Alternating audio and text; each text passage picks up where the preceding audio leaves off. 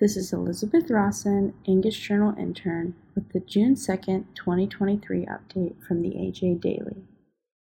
Today's update contains a story about the adaptability of worm parasites and the importance of a proactive deworming protocol, an opportunity to listen to a Beltway Beef podcast featuring discussion on the Supreme Court's decision in Sackett versus E P A case, and details about the upcoming twenty twenty-four American Farm Bureau Convention to be hosted in Salt Lake City.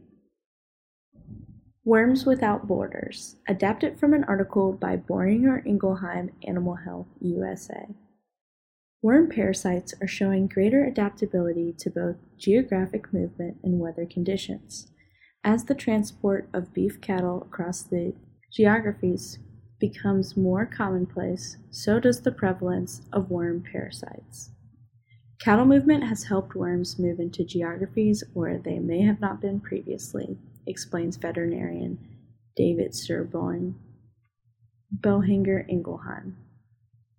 In addition, some worm species utilize a mechanism called inhibition to survive unfavorable weather conditions, even in northern climates where it was thought that the cold winter months could break down the worm cycle. Some species like Ostertagia, known as the brown stomach worm, burrow into the stomach lining and become dormant.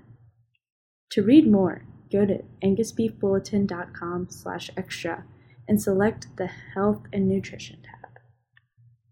Beltway Beef Podcasts. Supreme Court delivers a victory for cattle industry on WOTUS. Adapted from a release by the National Cattlemen's Beef Association. Each week, Beltway Beef brings the latest policy news affecting the U S cattle and beef industry. Hear from subject matter experts, producers, and industry leaders on topics that affect the business viability of farmers and ranchers across the country. On this episode, National Cattlemen's Beef Association Chief Counsel Mary Thomas Hart joins to discuss the Supreme Court's unanimous decision in the case Sackett versus E P A, which delivered a critical win to the cattle industry on the issue of waters of the United States, known as WOTUS. The decision strikes down the significant nexus test that the federal government used to determine what features should be regulated as WOTUS, delivering more certainty for cattle producers making changes on their land.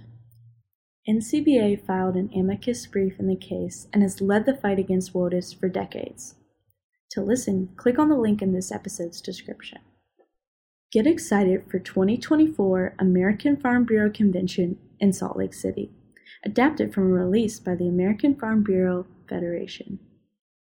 Discover what the future of agriculture holds at the twenty twenty-four American Farm Bureau Convention in Salt Lake City, Utah.